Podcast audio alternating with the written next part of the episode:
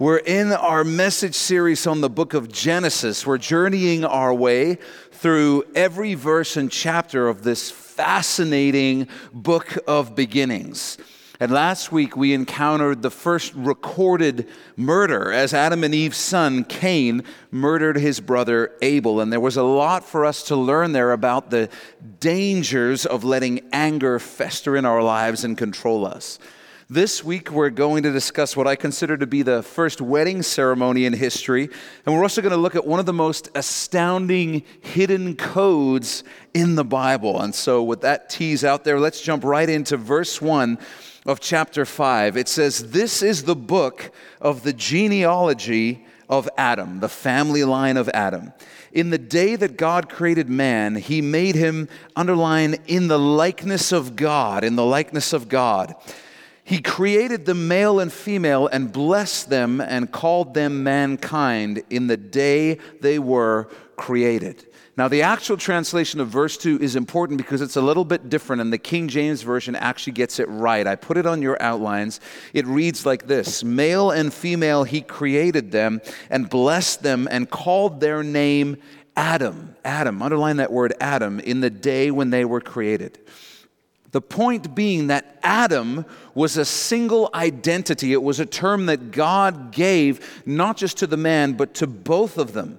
When God referred to Adam and Eve collectively, he referred to them as Adam. It was the verbal expression of the concept of two becoming one. So Adam was Adam before Eve was created after Eve was created, God considered Eve to be part of Adam. They had a shared identity in the Lord's eyes. This is the origin of the practice where a wife takes her husband's last name upon marriage. They simply didn't have last names all the way back then because they weren't necessary in any way. This verse is a flashback to earlier in the garden when God created Adam and Eve. And I believe that this should be considered the first wedding ceremony, with the Lord Himself presiding over the proceedings and declaring the two to be one. When God gave them that shared name and He said, You together are Adam, that was God declaring their union in marriage. Keep in mind as well that Jesus performed his first miracle at the wedding in Cana when he turned water into wine for the sole purpose of blessing those wedding festivities. And when you consider that, and you consider what it says here in Genesis 5, I believe we have to conclude that the Lord values, approves of, and even invented the wedding ceremony, that singular, specific moment in time when the relationship and the couple are defined as a married couple. They were two people. Now, after that moment, they're one. And everybody knows the moment that their new identity was made official and was codified. So, write this down, fill it in. God declared Adam and Eve to be one with a shared identity. He declared them to be one with a shared identity. And the Lord knew that we needed to have that marriage ceremony. He knew that we needed an inarguable point in time when we officially committed to our spouse because the Lord knew that our tendency would otherwise be to look for an escape route whenever things got difficult. The Lord knew that in our sinful self deception, we would be quick to blame any marital unhappiness entirely on our spouse. And I just want to say this never forget that the issues you have personally will follow you from marriage to marriage if you choose to take that route. But I don't have any issues, Jeff. That's adorable. That is adorable that you think that. It's amazing how we can buy into that deception. It's amazing how we can listen to Satan over and over again simply because he tells us what we want to hear. We reach the point where we become convinced that the true key to happiness, the true key to peace, joy, and purpose is not Jesus, but a different spouse. And I encounter this belief far too often, even among good, good people who love the Lord.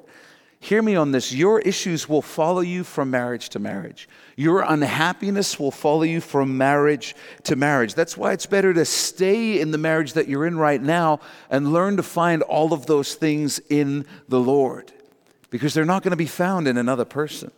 And as always, please know, please know, I understand there are situations where divorce is warranted. I understand situations like abuse and abandonment, and the Bible agrees with those things. The Apostle Paul mentions them specifically in a couple of ways I'm not going to get into right now. What I want to remind us of today, though, is that the only reason for divorce that Jesus mentioned when he was on the earth was adultery.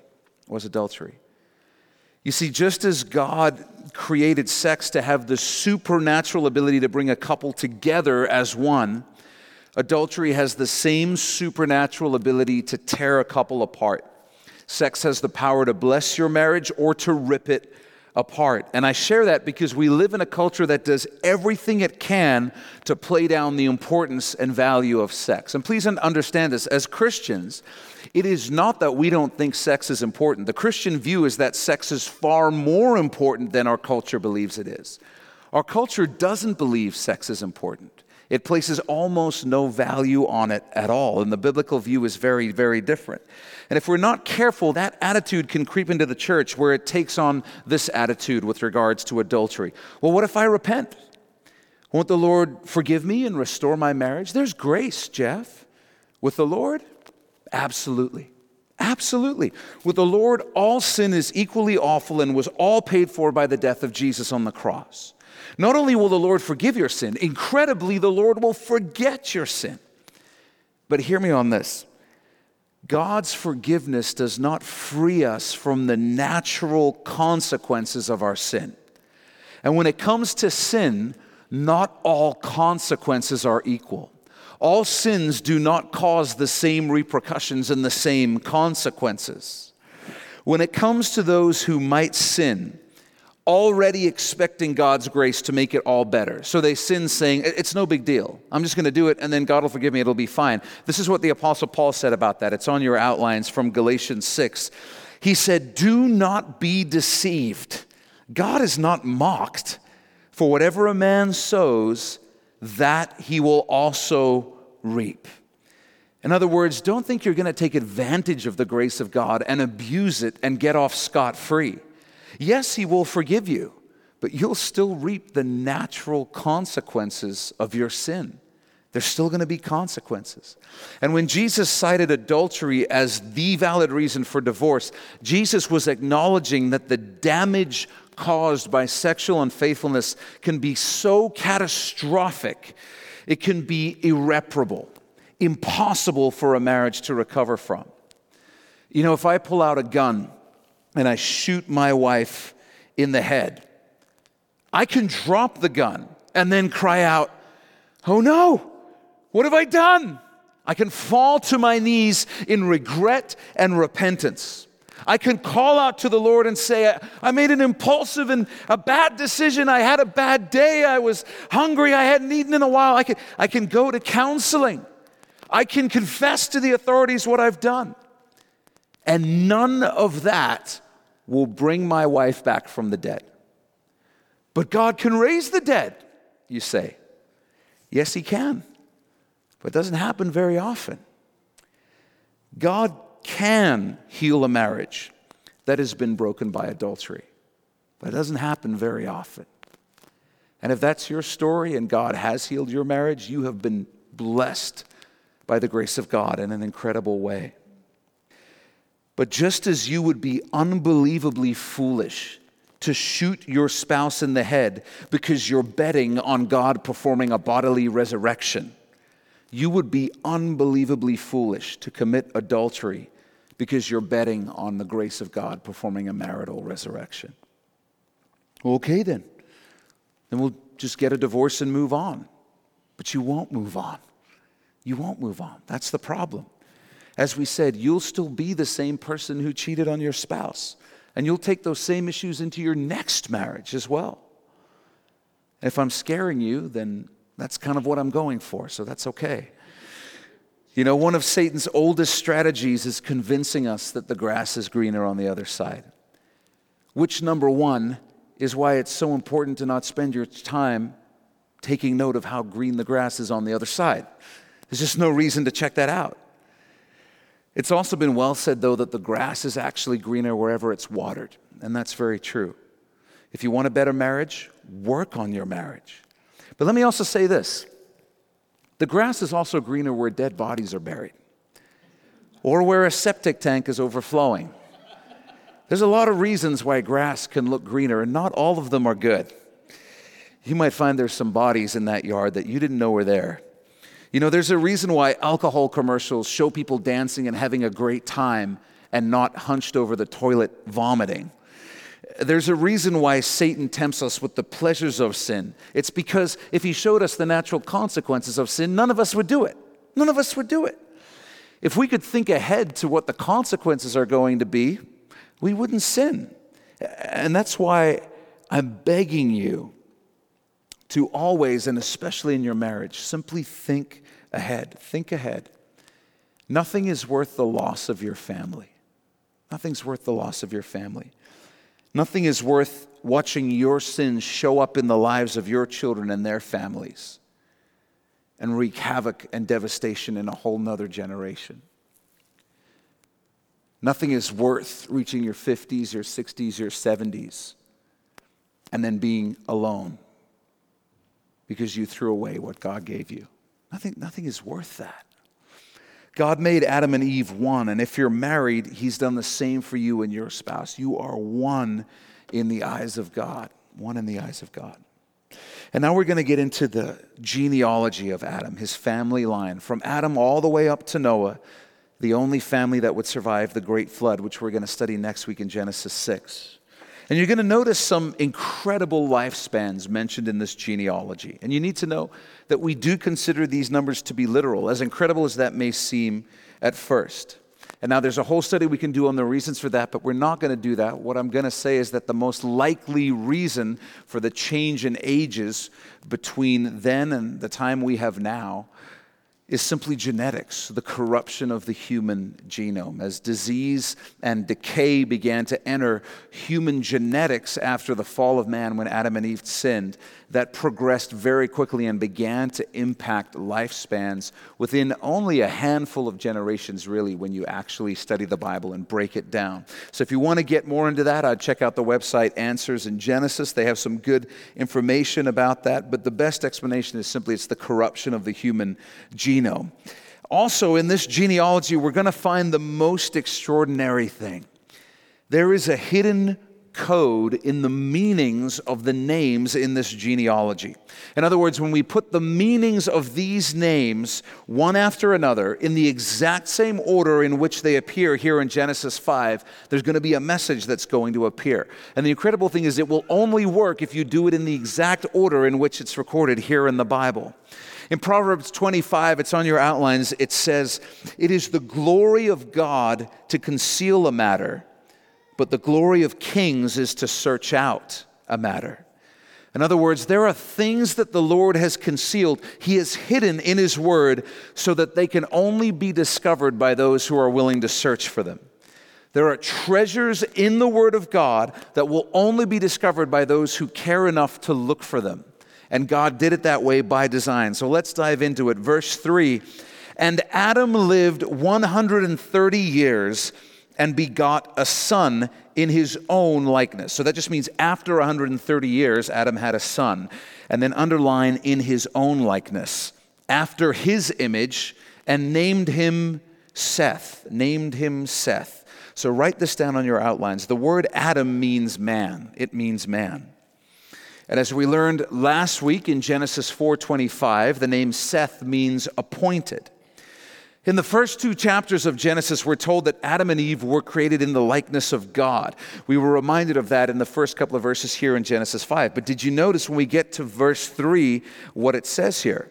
It says that the child that Adam had, Seth, was not in the likeness of God, but in his own likeness and image, in the likeness and image of Adam. You see, Adam and Eve were created in the likeness of God. They were direct creations of God. They had no mother, they had no earthly father. They were what the Bible calls sons of God, Bar Ha Elohim in the original Hebrew.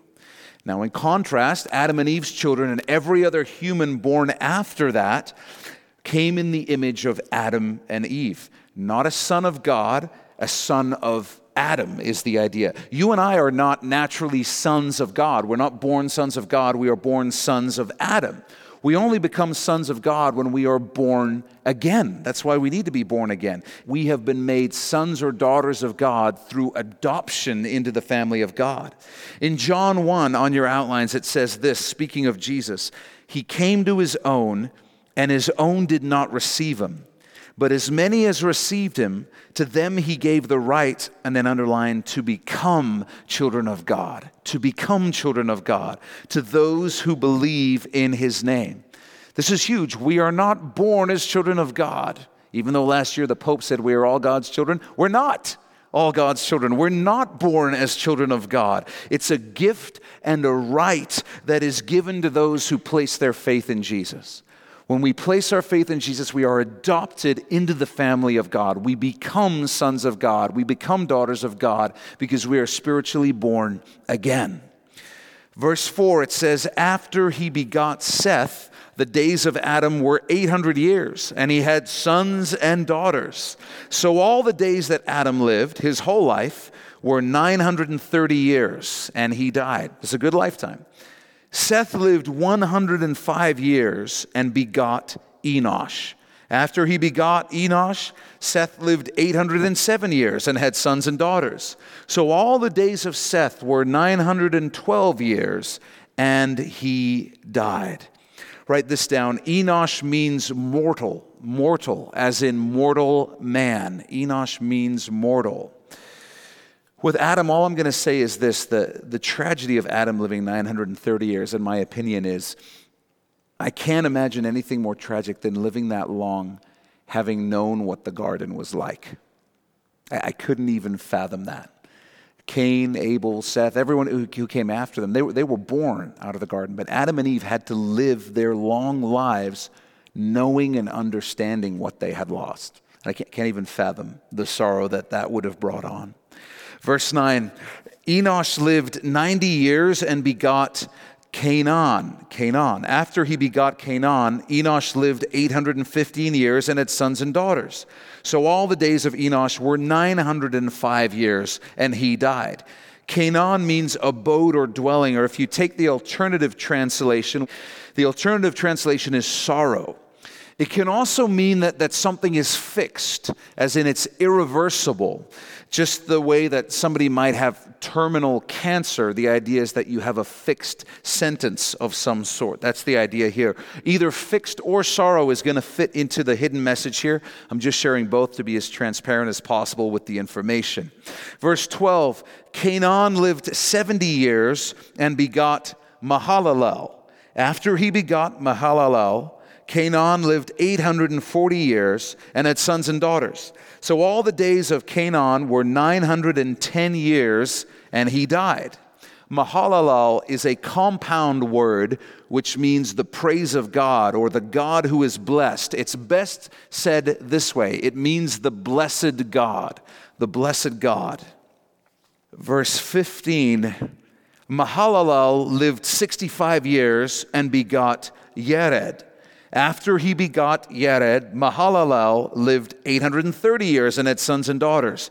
So all the days of Mahalalel were 895 years, and he died. The idea behind the name Yared is to descend. It literally means shall come down.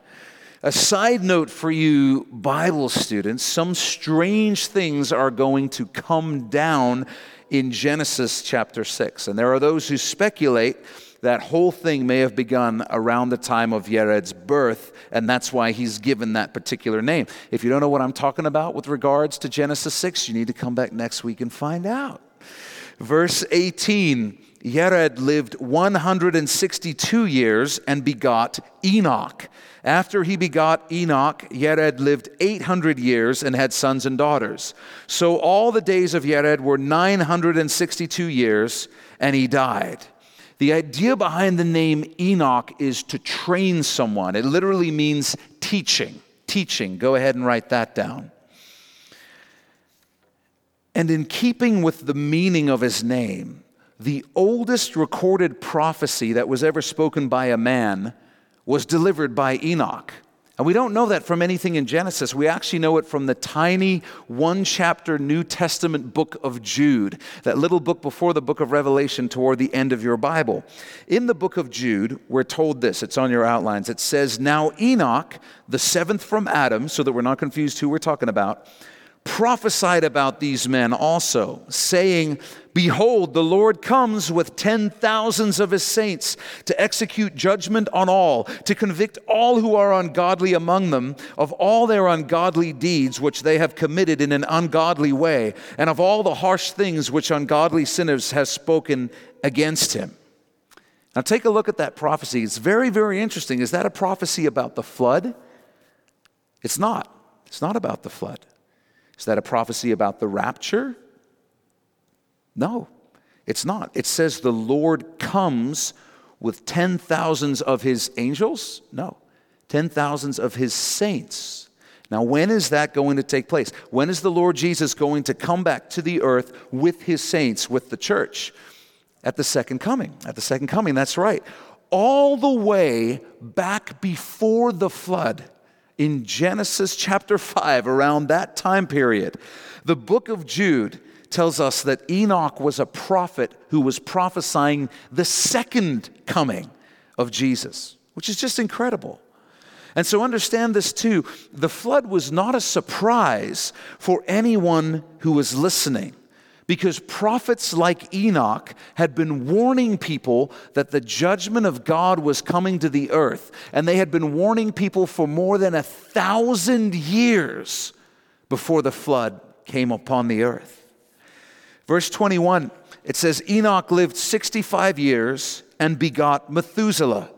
After he begot Methuselah, Enoch walked with God 300 years and had sons and daughters.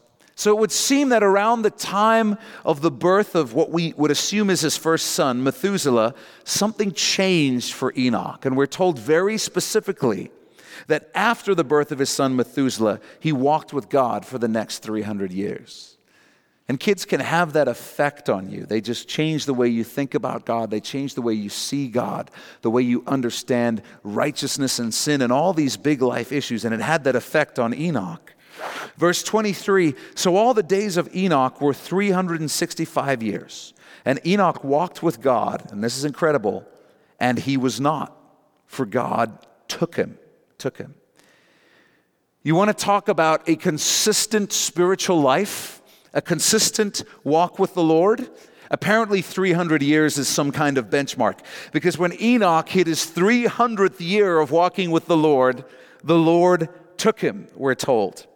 In Hebrews chapter 11, the famous Hall of Faith chapter of the Bible, we're told this about Enoch. It should be on your outlines. By faith, Enoch was taken away so that he did not see death and was not found because God had taken him. For before he was taken, he had this testimony that, and then underline this, he pleased God. He pleased God.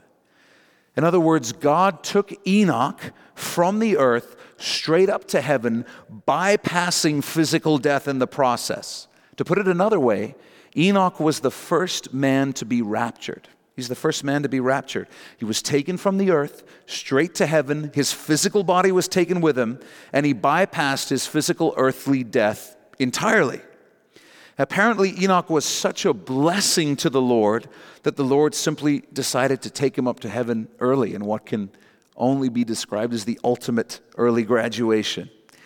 We know so little about the life of Enoch. Only a few verses Hebrews, Jude, Genesis, a few places. And yet, I cannot think of a greater statement that anyone could make about the life of a man than he had this testimony. This is what his life was all about. He pleased God. He pleased God. That's our primary goal in life to bless the Lord by knowing Him, by enjoying Him, and then as a natural byproduct, obeying and serving Him. And the good news is that incredibly, we have the ability to be a blessing to the Lord. We have the ability to please the Lord because Jesus takes care of all the things in our life that do not please the Lord. The good news is also that when we live with that goal, We too are potential rapture candidates, which is a pretty good deal. Make a note of this and we'll unpack it. Enoch is a type of the end times believer. He's a type of the end times believer. We've talked about this concept before of types. We have stereotypes, we have archetypes, we have prototypes. It's a model, essentially, is the idea. So Enoch is a model of the end times believer. We would say the end times is the time period we're living in, close to the rapture, close to the return of Jesus, all the events in the book of Revelation. And Enoch is a model of the end times believer in that God told Enoch that he, the Lord, would soon be judging the earth. Enoch believed the Lord and told other people they should believe the Lord too. But before, before the Lord poured out his judgment on the earth, before the flood came, what happened to Enoch? He's raptured, he's removed from the earth. Just as the church, believers, will be raptured to be with the Lord before God pours out his judgment on the earth during the tribulation. Now, you may be wondering well, then what is Noah and his family a type of? What's the deal with them? Great question. Now, let's think about this. Noah and his family are not removed from the earth as God pours out his judgment upon it, but they are supernaturally preserved and protected by the Lord through that time of judgment, right? Now, who does that sound like in the end times? That's exactly what is going to happen to the Jewish people, according to the Bible. The church will be raptured before the tribulation, but the Jewish people will be left on the earth as the Lord uses the tribulation to break their stubbornness and turn their hearts back to Him. And the Lord will, we are told, supernaturally preserve a remnant, a group of the Jews, through the tribulation, just as He preserved Noah and his family in the ark. So make a note of this Noah and his family are a type of the Jewish people in the end times. Noah and his family are a type of the Jewish people in the end times. Just as when we went through the book of Daniel, you recall that Daniel is a type of the end times believer, and he is nowhere to be found when the judgment comes that causes Shadrach, Meshach, and Abednego to be thrown into the fire. We learned about how Shadrach, Meshach, and Abednego were a type of the Jewish people who, again, are preserved through the trial and the fire. The model shows up all over the Old Testament. And in fact, if you've been through our Revelation study, then you know that the type will probably be even more literal with the city of Petra in Jordan serving as the possible ark of the Jewish people during the tribulation. If you don't know what I'm talking about, go listen to our Revelation study. All the cool kids are doing it. You don't want to be left out. Methuselah is another compound word which means his death shall bring. And yes, I really looked this up. I really went into the Hebrew. I double checked everything, and it really does mean that his death shall bring. And you might be thinking, that's a weird name for a kid. What was going on back then? It is my personal belief that the Lord shared a prophetic word with Enoch and told him that as long as his son was alive, the judgment of God, which would be the flood, would be withheld. And I believe that's why Enoch named Methuselah, his death shall bring. That's what his name means because that's exactly how things would play out. When you run out the numbers and the ages that are listed here in Genesis 5, you can go home on your own and do that if you want to. You will discover that the very year the rain fell for the flood that sent Noah and his family into the ark was the very same year that Methuselah had died earlier. And so the idea behind his death shall bring is that the judgment of God will quickly follow the death of this Methuselah. So, can you imagine the tension every time he got a cold as a kid? Is this it? Is the world about to end? We know that God never changes. He was gracious and patient back then. This is one of the great misconceptions about the Bible that God was somehow cranky and more judgy back in the Old Testament. He's the same God. The Bible says He's the same yesterday, today, and forever. He was gracious and patient then, just as He is now. That's why, with regards to the rapture taking place in our future, Peter wrote this. I think it's on your outlines. Peter wrote this in 2 Peter 3 9. The Lord is not slack concerning his promise, as some count slackness, but is long suffering toward us, not willing that any should perish, but that all should come to repentance. That's the reason the rapture hasn't happened yet. God is holding off as long as possible because He wants people to repent. He doesn't want anyone to perish. He doesn't want anyone to miss out on being part of His family and spending eternity with Him in heaven. Methuselah's life was a prophecy of the mercy and patience of God because God tied his coming judgment to the length of the life of that one man. And so what happened? God made sure that that one man lived longer than any other ever has in the history of the world 969 years, as we shall read in verse 27. The point is this God is gracious and He's merciful. He is willing to patiently wait for people to repent, but He won't wait forever. He won't wait forever. There is a limited time. There is a day that will come when time will run out.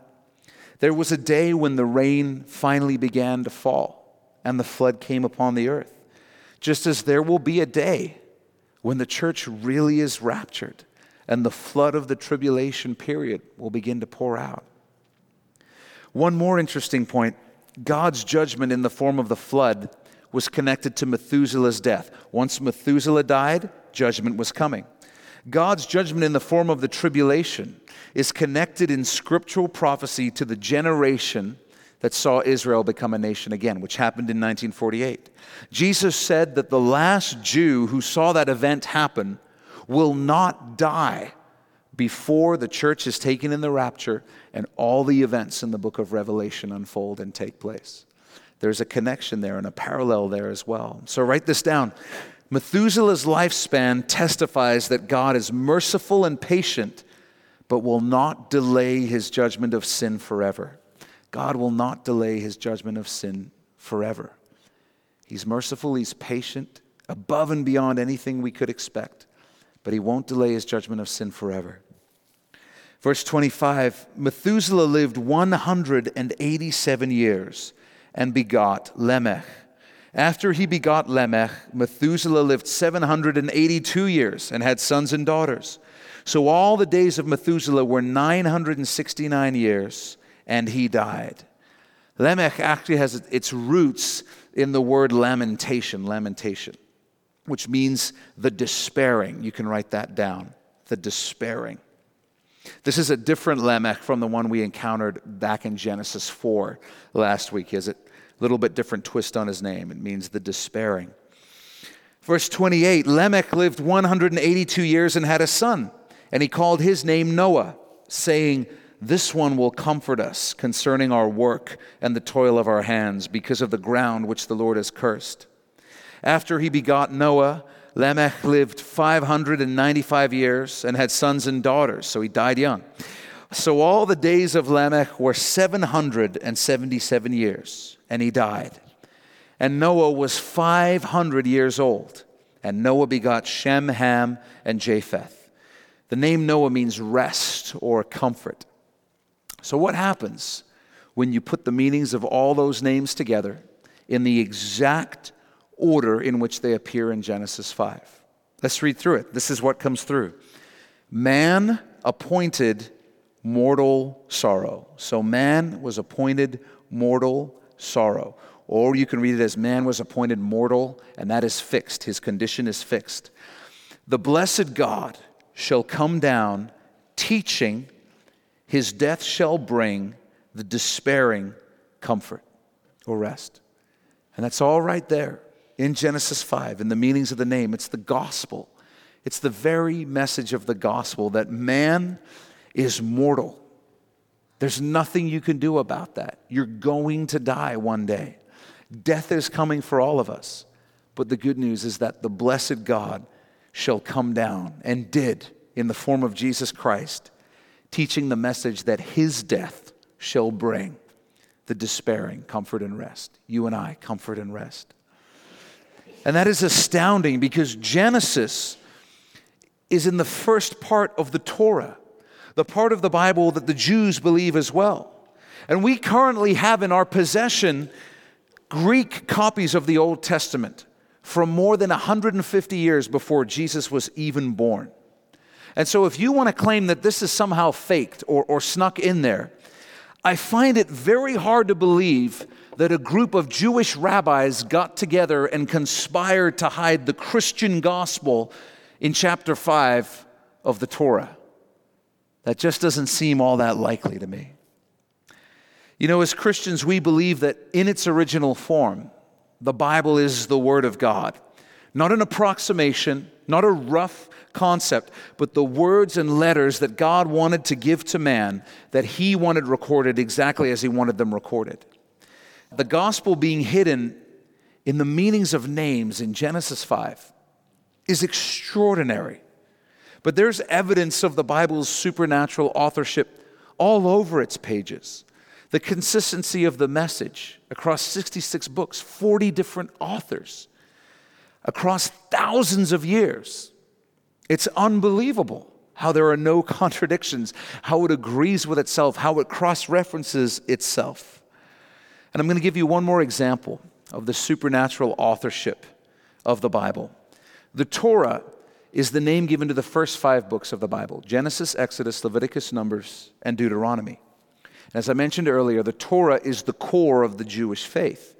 If you take a look at the book of Genesis in its original Hebrew form, again, we have copies of this dating back 21, 2200 years.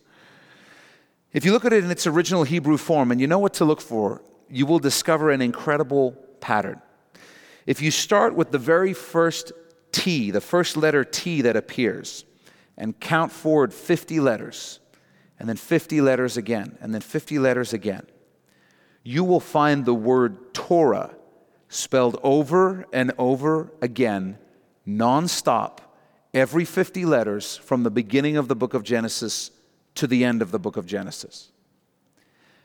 Now, you try to write a cohesive story, taking a word like that and keeping an identical letter sequence like that and you try write a book and a story as complex as Genesis, as long as Genesis, and see if you can do it. You'll realize immediately how impossible it is to do that. Here's the incredible thing. Even though that would be impossible to do back then. It would be impossible for you to do that without computer help today, and almost impossible even with computer help today. But even more crazily, you go to the next book. You go to the book of Exodus and you find the first letter T. And you count forward 50 letters, and you do it again. You do it again. You do it again. And guess what word appears over and over and over again? The word Torah, from the very beginning of the book of Exodus all the way to the end. No exceptions, no skips. Now, you go to the last two books of the Torah, books four and five, Numbers and Deuteronomy, and you get the exact same thing, except something very interesting happens the word Torah is spelled backwards now. Backwards in Numbers and Deuteronomy. But again, every 50 letters, beginning to the end of the book. First two books, Torah spelled going forwards. Back two books, Torah spelled going backwards. Both pointing towards the middle book of the Torah, Leviticus. So, you take a look in the book of Leviticus, and there's something hidden in there as well except it's not the word Torah. You have to go and find the very first letter Y. Count forward 50 letters. And the word that appears over and over and over again, beginning to end without exception throughout the entire book of Leviticus, is the word Yahweh, the name of God. So you have Genesis and Exodus spelling the word Torah, pointing forward. You have uh, Numbers and Deuteronomy Torah spelled backwards, all pointing towards the book of Leviticus in the middle, and in the middle is the name of God, Yahweh, beginning to end. The message being simple and clear that the Torah and all the scriptures point to Yahweh. They point to the Lord God. They weren't written to show us how to live a good life or be better people. The scriptures were written to point us to Jesus, to point us to God. And again, the odds that anyone with human intelligence could accomplish that feat with that code thousands of years ago, uh, there are no odds. It's completely impossible. Completely impossible. And you can go check it out for yourself. To pull that off today in literature as lofty as the Torah, you couldn't do it, as I said, without incredibly advanced computer assistance. And even with it, you would find yourself hamstrung because you would have to use certain letters in certain places. It'd be profoundly difficult. And so I share all that to get to this question What do you think the Word of God is? What do you think the Bible is? Do you think it's just a nice book? Or do you think it's the Word of God? Are you convinced that every word and every letter is there by the design of God? Because it is. Are you convinced that every instruction for living that's in the Bible was placed there by God for our benefit? Because they are. And if we're convinced of this, truly, then we'll build our lives on the Word of God and what it says. If we're convinced of this, we will consider the Bible's promises about our future to be as certain as the events of history. If we're convinced of this, we will find unshakable hope in the promises of God. Are you convinced that this is the Word of God? Because the evidence says you should be. And when you're genuinely convinced and you understand how profound it is that this book is the God of heaven and earth who created everything speaking to you and I. These are not words or ideas. This is God speaking to you and I. That's profound. That's unbelievable. That's why we study it every week. That's why we read it every day. It's the most valuable possession we have on the earth right now. I'm going to wrap up with this. Next week, we're going to go through Genesis chapter 6, and I want to ask you to read ahead and think through this question Why did God flood the earth? Well, because people were evil. Well, if that's true, we should be looking over our shoulder all the time, right? That explanation doesn't really hold water because pretty sure there's lots of evil people right now, lots of evil stuff going on. There's no shortage right now. There's been horrific periods throughout history since the time of the flood. So, what was so bad then that God had to step in and flood the whole earth, wipe out everyone except Noah and his family? And if God never changes, what was he dealing with then that he didn't need to deal with for thousands of years after that? So read Genesis 6 and see if you can figure out what the reason seems to be for the flooding of the earth. You know, my kids, my kids never worry about losing their Thompsonness. Ever. They don't lose a wink of sleep over it. They never worry that they're going to be excommunicated from the family. And when you give your life to Jesus, you're adopted into his family. He gives you the full rights to become one of his children. And you don't have to worry about earning it or maintaining it. You just need to enjoy it. Enjoy it. Man was appointed mortal sorrow, but the blessed God shall come down teaching, his death shall bring the despairing comfort. That's what God has done for you and I. That's what He's done for you and I. His Word says it, history proves it. You can bet your life on it, you can build your life on it. So I encourage you as you read the Word of God, remember and never forget it, it is the Word of God. It is the Word of God. And the Lord is looking always for people who will believe Him and take Him at His Word. He's always looking. And you will be astounded at the ways the Lord will bless those who will simply believe what He says in His Word and show it by the way they live their lives. So let's be those kind of people. Let's be those kind of people. Would you bow your head and close your eyes? Let, us pray together. Father, thank you so much for sending your son Jesus. Thank you that it was your plan from the beginning. You knew exactly what was going to happen. You know how we were going to ruin everything in the garden mess up the perfect earth that you had given us, and you had a plan before the foundations of the earth were laid to make us into sons and daughters, part of your family, through adoption, through Jesus Christ. Thank you that we're not servants in your house trying to earn our place, living in fear of being kicked out the door, but we're sons and daughters who've been invited into your family with the full rights of children of the living God. What an incredible statement. What an incredible statement. Thank you for saving us. Thank you for adopting us into your family. We are forever grateful, Lord. And may we show that gratitude by living lives that show we believe you and we believe every word that you have written in the scriptures. May we live lives that show we really believe every word that's in there. May we build our lives upon your word. May we not be shaken where you have spoken a promise of hope in your word. May we sleep and rest confident in the promises of your word, Jesus. If there is anyone here who is anxious in any way, Lord, would you comfort them with your word and give them the gift of faith to stand upon the promises of your word. Lord, may you renew strength this evening.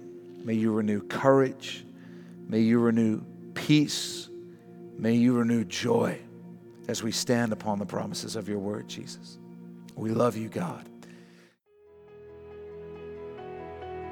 Well, thanks for taking this time to listen and be in the Word of God with us. If you've never given your life to Jesus, then you need to go to our website, mynewhope.ca, right now.